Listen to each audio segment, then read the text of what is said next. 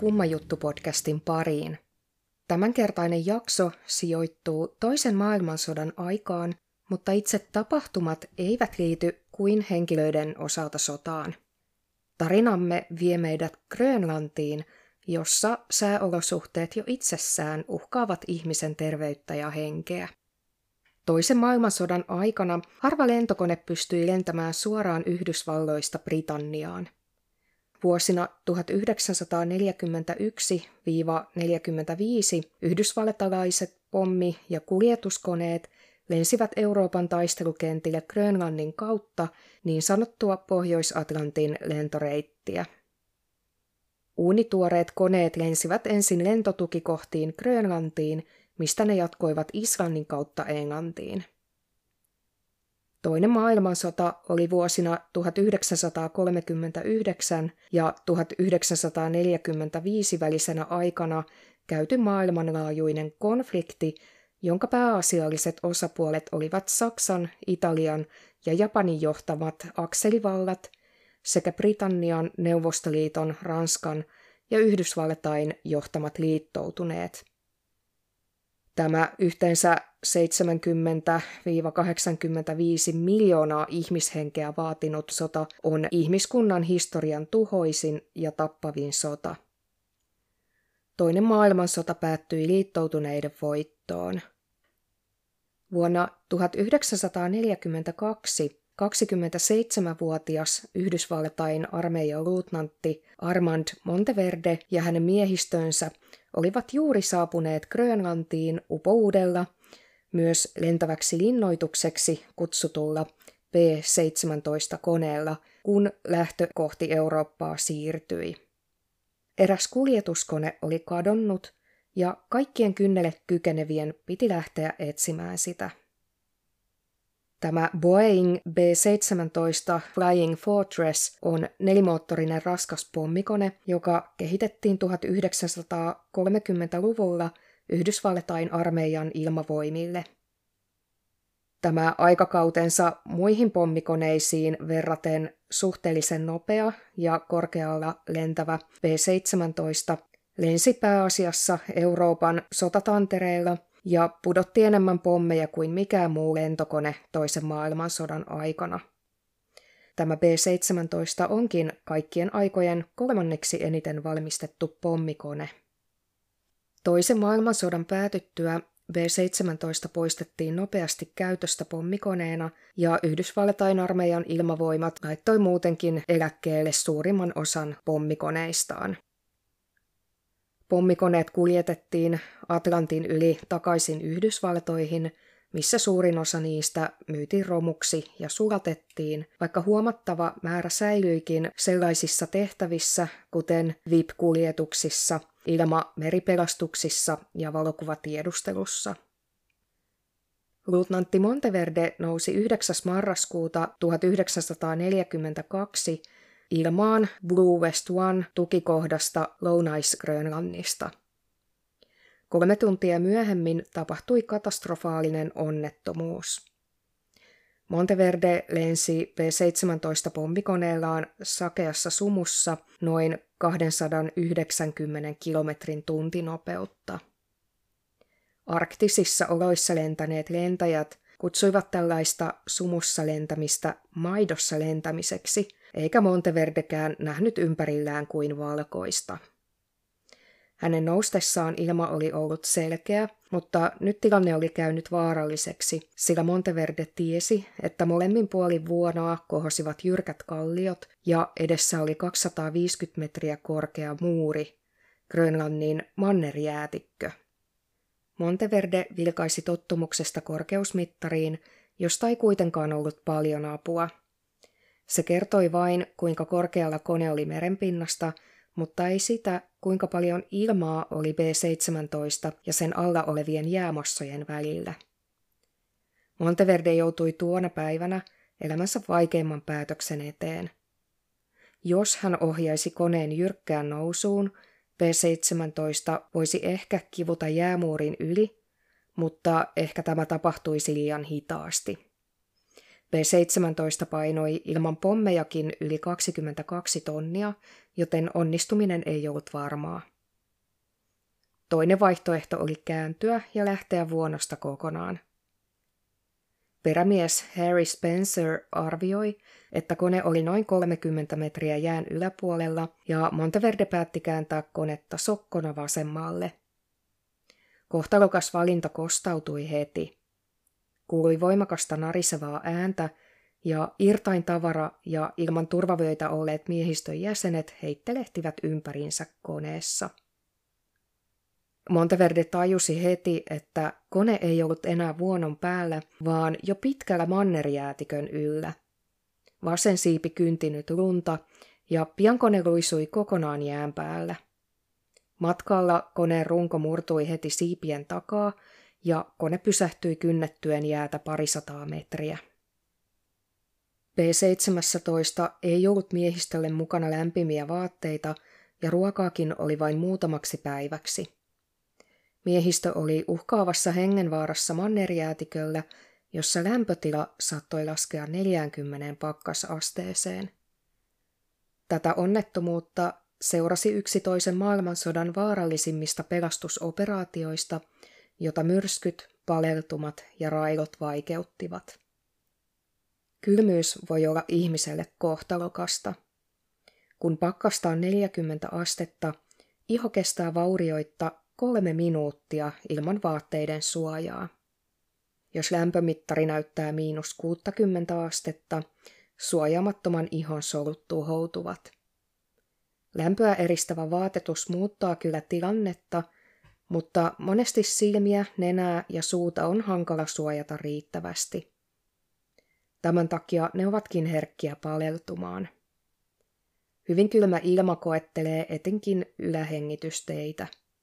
Nenän tehtäviin hän kuuluu hengitysilman lämmittäminen keuhkoille sopivaksi. Ihmisnenä ei kuitenkaan pysty tähän kaikissa olosuhteissa. Ruumiilämmön ei tarvitse laskea kuin 35 asteeseen, kun elimistö alkaa temppuilla. Vakava vajaalämpöisyys tekee hallaa koko keholle. Tuolloin ihmisen syke kiihtyy, verenpaine nousee ja hengitys nopeutuu. Verensokeri kohoaa, kun glukoosin käyttö hidastuu. Lihakset alkavat täristä ja niiden tuottama hytinä tuottaa myös lämpöä. Verisuonten supistuminen tekee ihmisen kalpeaksi. Ihmisen kehon lämpötilan laskiessa noin 30 asteeseen lihasvärinä voimistuu tärinäksi. Ihmisen liikkeet hidastuvat ja koordinaatio pettää, samalla reaktiokyky heikkenee merkittävästi. Sormien, varpaiden, huulien ja korvien heikko verenkierto näkyy sinisyytenä. Ihmisen ruumiilämmön tippuessa 20 asteeseen ihmisen syke hidastuu ja verenpaine laskee. Ihminen kangistuu jo selvästi ja hänen hengitystahtinsa harvenee. Ihmisen tajunta sumenee, muisti häiriintyy ja puhetta on hyvin vaikeaa tuottaa. Ihon kudokset alkavat turvota ja sinertää. Kuolema on lähellä. B-17 miehistöä uhkasi nyt tuolla Grönlannin 40 asteen pakkasessa todellinen hengenvaara kylmettymisen johdosta.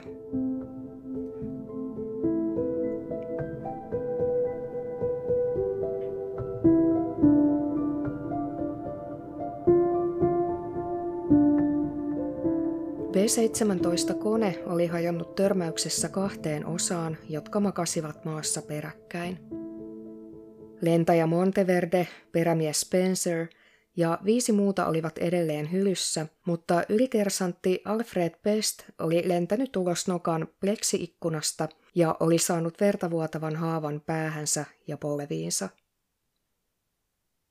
Vielä pahemmin oli käynyt lentoteknikko Paul Spinalle – Tämän lentävän linnoituksen yhdeksäs miehistön jäsen oli sinkoutunut ulos kattoikkunasta ja makasi nyt jäällä käsi kahdesta kohtaa murtuneena.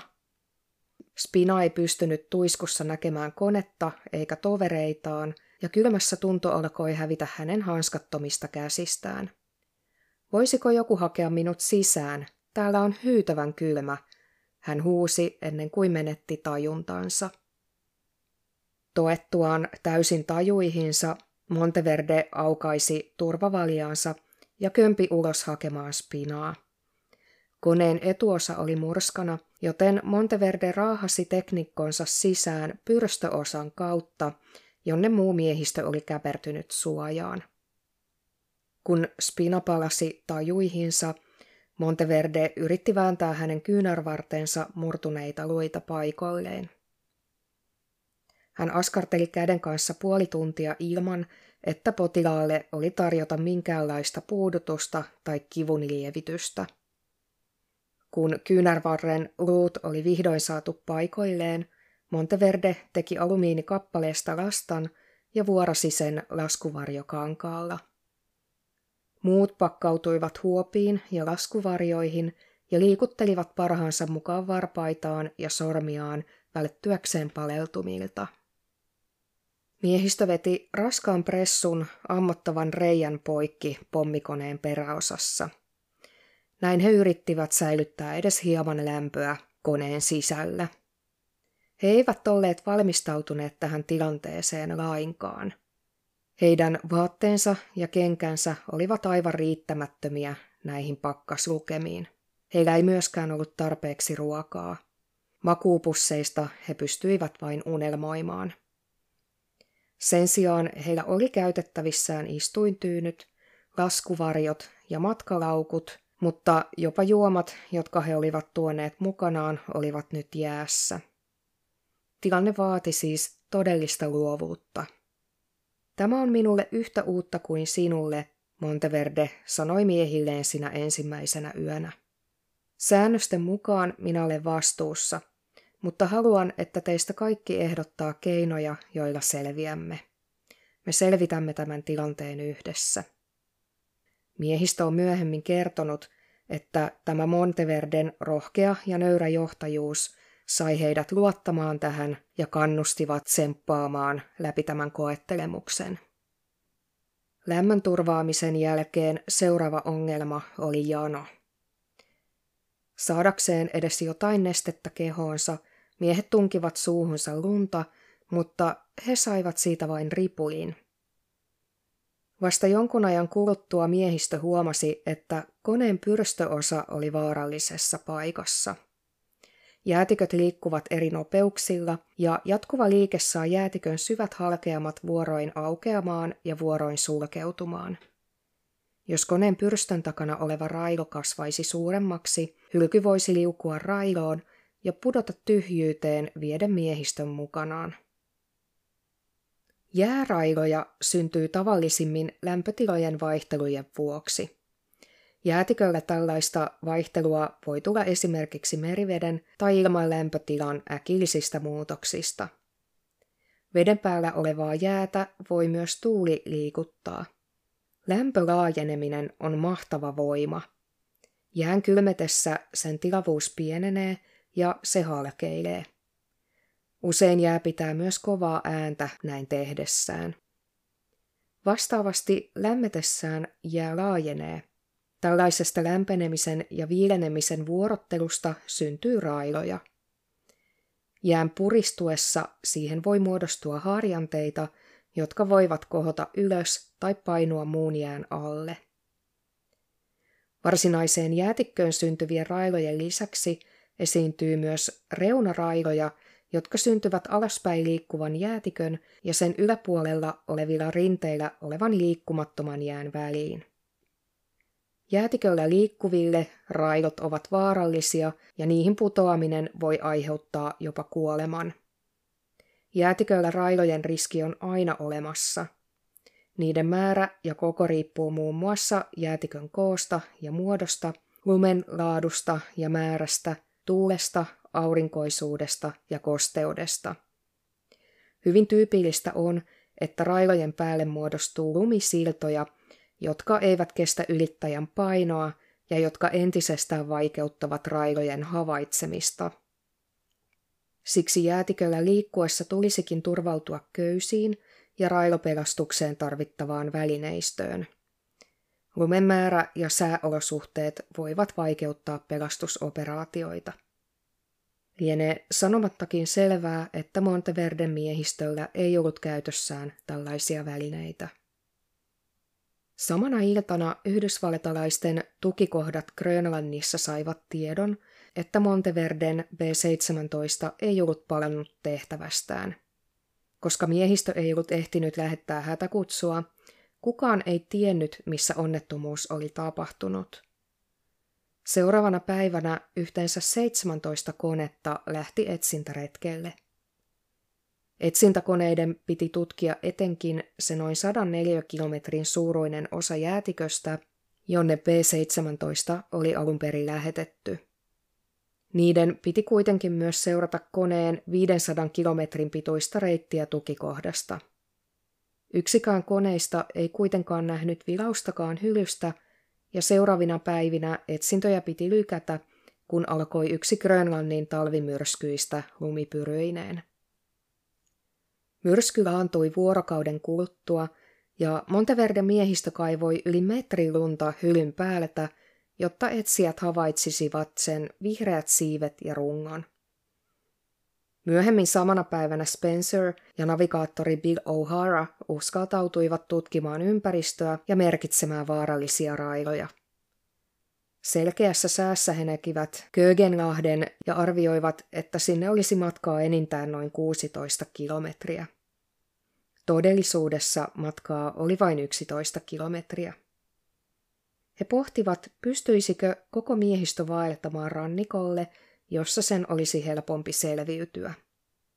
Grönlannin mannerjäätikkö on paikoin puolentoista kilometrin paksuinen ja railot ulottuvat yhtä syvälle. Jäätikkö on petollinen ja sillä on edettävä erittäin varovaisesti, ja vain 50 metrin päästä hylystä olikin käydä kalpaten. Spencer astui tukevalta näyttävälle lumisillalle – joka kuitenkin petti ja hän putosi halkeamaan. 22-vuotias Spencer ehti jo ajatella viimeisen hetkensä koittaneen, kun hän noin kolmen sekunnin pudotuksen jälkeen rojahti selälleen johonkin kovaan. Railo on noin 30 metrin syvyyteen kiilautunut auton kokoinen jäälohkare oli pysäyttänyt Spencerin matkan. Spencer katseli hädissään ympärilleen ja näki, että jäälohkare, jonka päällä hän makasi, oli ainoa tasainen niin pitkälle kuin silmä kantoi. Jos hän olisi pudonnut kaksi metriä vasemmalle, jäätiköstä olisi tullut hänen hautansa. Hän kuuli O'Haran huutavan ylhäällä muille, että nämä toisivat köyttä.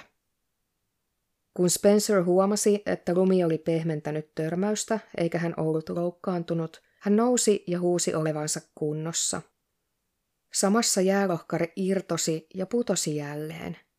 Spencerilla oli jälleen käsittämätön onni myötä, sillä railo kapeni niin, että lohkari juuttui taas kiinni muutaman metrin pudottuaan. Lopulta muut vetivät Spencerin turvaan laskuvarjonarusta tekemällään köydellä. Tämä pelastusoperaatio oli kestänyt useita tunteja. O'Haralla oli jalassaan aivan liian kevyet kengät näihin sääolosuhteisiin nähden, ja hänen jalkansa paleltuivat pahasti. Sinä yönä kaikki yhdeksän miestä rukoilivat yhdessä.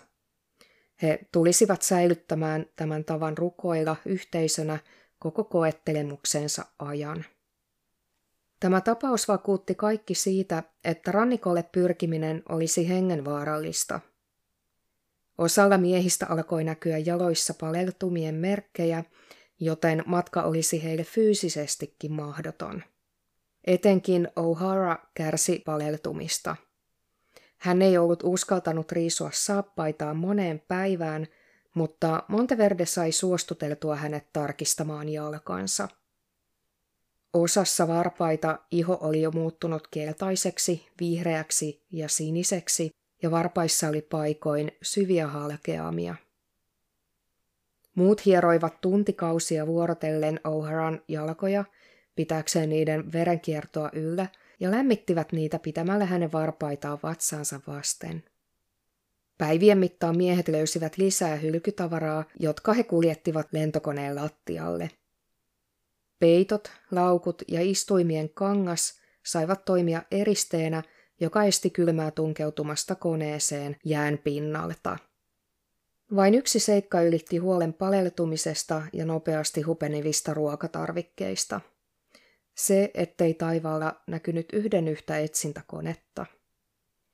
Koska miehillä ei ollut radiota, jolla saisi yhteyden tukikohtaan, oli epätodennäköistä, että kukaan eksyisi hylyn luokse. B-17 radiolaitteet olivat tuhoutuneet turmassa ja laatikot, joihin ne oli asennettu, toimivat nyt tuulensuojana pressun edessä. Kun sää vihdoin salli, sähköttäjä Loli Howarth tutki laitteet ja huomasi, että monta lasista radioputkea oli säilynyt ehjänä. Howarth halusi yrittää korjata radion, mutta vaikka hän sähköttäjänä osasi käyttää radiota, sellaisen rakentaminen oli aivan eri asia. Lisäksi hänen piti työskennellä ulkona paljain käsin, sillä koneen pyrstöosaan oli roiskunut polttoainetta, eikä Monteverde uskaltanut ottaa sitä riskiä, että kipinä sytyttäisi sen. Hauath pystyi työskentelemään radion kimpussa vain muutaman minuutin kerrallaan, ennen kuin hänen piti mennä sisälle lämmittelemään käsiään. Hänen sormensa turposivat ja niitä poltteli, ja hän itki tuskasta, mutta jatkoi silti työskentelyään. Tavallisen kylmän aiheuttama vamma on paikallinen paleltuma, joka aiheutuu ruumiin osan altistuessa kylmälle ja paikallisen lämpötilan laskiessa niin alas, että kudoksissa alkaa tapahtua nesteen jäätymistä. Paleltuma-alueella on pistelyä ja tunnottomuutta – ja vähitellen kehittyy värinmuutoksia iholla ja mahdollisesti rakkuloita. Paleltuneen alueen kokoa on usein vaikea arvioida ennen sen sulamista. Suuri osa paleltumiin liittyvästä kudostuhosta syntyy sulamisvaiheessa tulehdusreaktion seurauksena. Lievä paleltuma voi kovassa pakkasessa ja tuulessa syntyä muutamassa minuutissa kehon ääreisosiin, kuten sormiin, varpaisiin tai nenään. Paleltumaa voi edellyttää kivun katoaminen ihon viilennyttyä noin seitsemään asteeseen, minkä takia paleltumaa ei aina huomaa ajoissa. Paleltumavammojen jälkioireiksi voi jäädä tuntohäiriöitä, nivelkipuja, liikahikoilua ja kylmän arkuutta.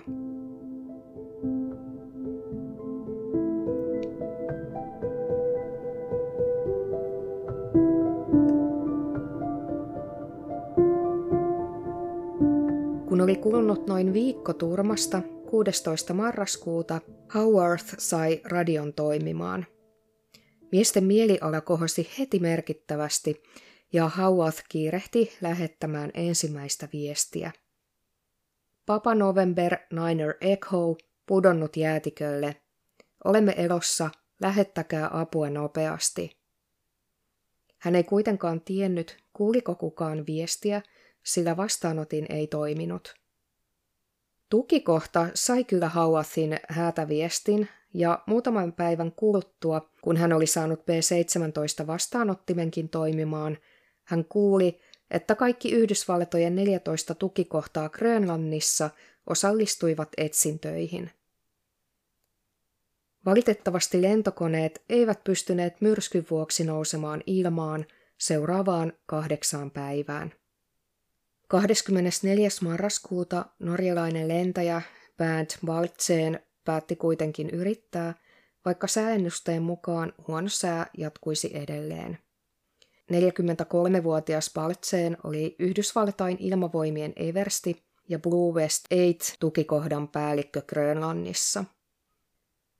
Hän lähti lentokoneellaan Grönlannin poikki pelastamaan P-17 miehistöä, mukana runsaasti ruokaa, makuupusseja, lämpimiä vaatteita, lääkkeitä ja kaksi retkikeitintä, joiden ääressä miehet voisivat lämmitellä. Myrsky puhalsi edelleen 280 kilometriä tunnissa. Paltseen kirjoitti myöhemmin muistelmissaan seuraavaa. 20 minuutin ajan nelimoottorinen koneemme heitteli holtittomasti kuin lehtihirmu myrskyssä. Se oli pahin myrsky, mitä olen lentokoneessa kokenut, ja se oli lähellä viedä henkeni. Päästyään Kögenlahden pohjoispuolelle Paltseen näki B-17-koneen, joka näytti hänestä kolhiintuneelta sudenkorennolta. Myrsky kuljetti ensimmäiset tarvikelaskuvarjot kauas hyllystä, joten Paltseen käski radiolla miehiä suojautumaan ja pommitti sitten hylkyä ruokalaatikoilla, joista osa putosi vain muutaman metrin päähän hylystä.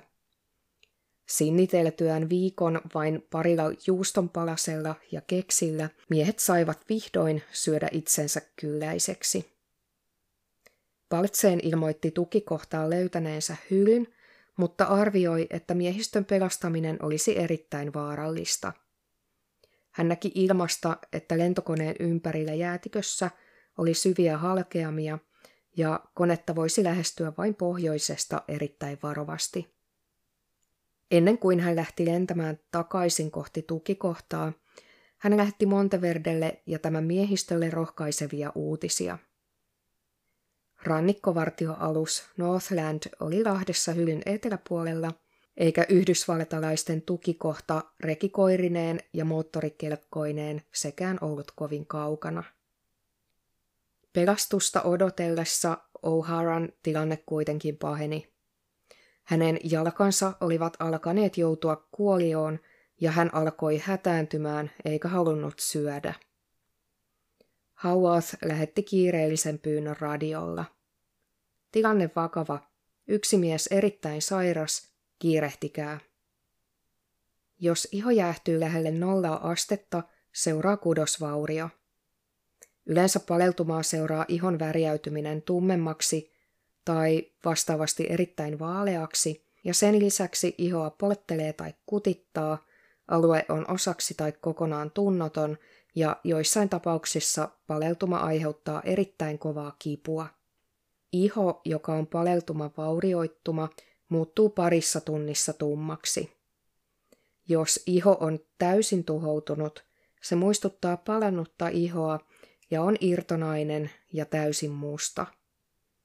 Pahimmissa tapauksissa paleltuma vahingoittaa hermoja tai verisuonia, mistä voi seurata kuolio.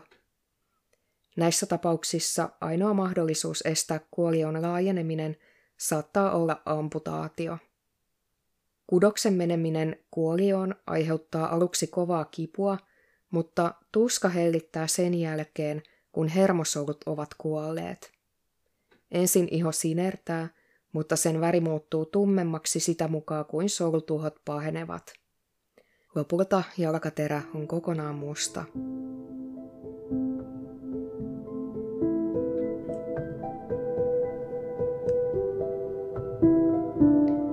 Rannikkovartioalus Northlandin saatua viestin lentäjä John Pritchard ja radiosähköttäjä Benjamin Bottoms nousivat ilmaan laivan lentokoneella jota kutsuttiin lempinimellä Ankka. Lennettyä noin tunnin verran he laskeutuivat vaaroja uhmaten jäätikölle kolmen kilometrin päähän hylystä ja lähtivät sitten varovasti etenemään kohti hylkyä. Heidät nähdessään Monteverde totesi, teidän ei olisi pitänyt laskeutua, te ette ehkä pääse enää nousemaan ilmaan. Tähän Pritchard vastasi, olen valmis jäämään, jos täytyy. Jalkansa palelluttanut O'Hara ei pystynyt millään kulkemaan pelastuskoneelle, eikä myöskään kätensä murtaneesta spinasta ollut siihen, joten kaksi muuta miestä evakuoitiin ensimmäiseksi. Northland-aluksella Pritchard sai sankarin vastaanoton ja kahdelle hylyltä evakuoidulle miehistön jäsenelle kannettiin eteen kuumaa kahvia ja höyryävää keittoa. Samana iltana kaksi moottorikelkkaa pääsi B-17-koneen luo pieneltä sääasemalta, jota kutsuttiin nimellä Ice Cap Station. Luutnantti Max de Morest ja kersantti Don Tetley toivat bakteereja tappavaa sulfavalmistetta O'Haran jalkoja varten, ja heidän suunnitelmansa oli evakuoida muutama miehistön jäsen moottorikelkoillaan. Suunnitelma piti seuraavaan aamuun asti, jolloin Demorest yritti ylittää tukevalta näyttävän lumisillan. Tällöin kelkan paino sai lumisillan romahtamaan ja Demorest putosi syvään railoon. Samoihin aikoihin Pritchard ja Bottoms saapuivat taas Ankallaan. Monteverde lähetti heidät kuitenkin heti takaisin Northlandille hakemaan köyttä Demorestin pelastamiseksi, ja Howarth sai käskyn lähteä mukaan. Ei tiedetä, miksi Monteverde määräsi vain yhden miehistään evakuoitavaksi, mutta päätös pelasti ihmishenkiä. Matkalla Pritchard lensi samaan Usva-maitoon, joka oli aiheuttanut P-17-koneen onnettomuuden, ja lentokone putosi maahan ja kaikki sen kyydissä olleet kuolivat. Toivo löytää Demorest hengissä hiipui vähitellen, ja O'Haran tilanne heikkeni heikkenemistään. Tetley oli valmis yrittämään uudelleen pääsyä rannikolle, mutta hän tarvitsi avukseen kaksi miestä. Toisen pitäisi mennä edelle ja varmistaa, että jää kantaisi moottorikelkan, ja toisen pitäisi pitää huolta O'Harasta, jota vedettäisiin mukana reellä. Perämies Spencer valittiin etumieheksi, ja mekaanikko Clarence Wedel tulisi perässä lumikengillä ja tarkkailisi O'Haraa. Välttääkseen pahimmat railot jäätikössä, Tetley ajoi ensin pohjoiseen, kuten Paltseen oli suositellut. Muutaman tunnin päästä hän kääntyisi itään, päästäkseen Ice Cap Stationille noin vuorokauden päästä. Jäätikkö oli kuitenkin toista mieltä. Jo muutaman tunnin ajon jälkeen Tetley ylitti lumisillan, joka kantoi sekä hänet, moottorikelkan että O'Haran, mutta Vedelin astuessa sillalle hän putosi ja katosi syvyyksiin. Muut jatkoivat järkyttyneinä matkaa, kunnes heidän moottorikelkkaansa hajosi 10 kilometriä pohjoiseen B-17-koneen hylystä. Miehet kaivoivat itselleen lumeen suojan hyytävää tuulta vastaan. Monteverdelle tarvikkeita tuova lentokone havaitsi myös Tetliin leirin ja pudotti sinne ruokaa. Päivät muuttuivat viikoiksi ja O'Haran tilanne huononi entisestään.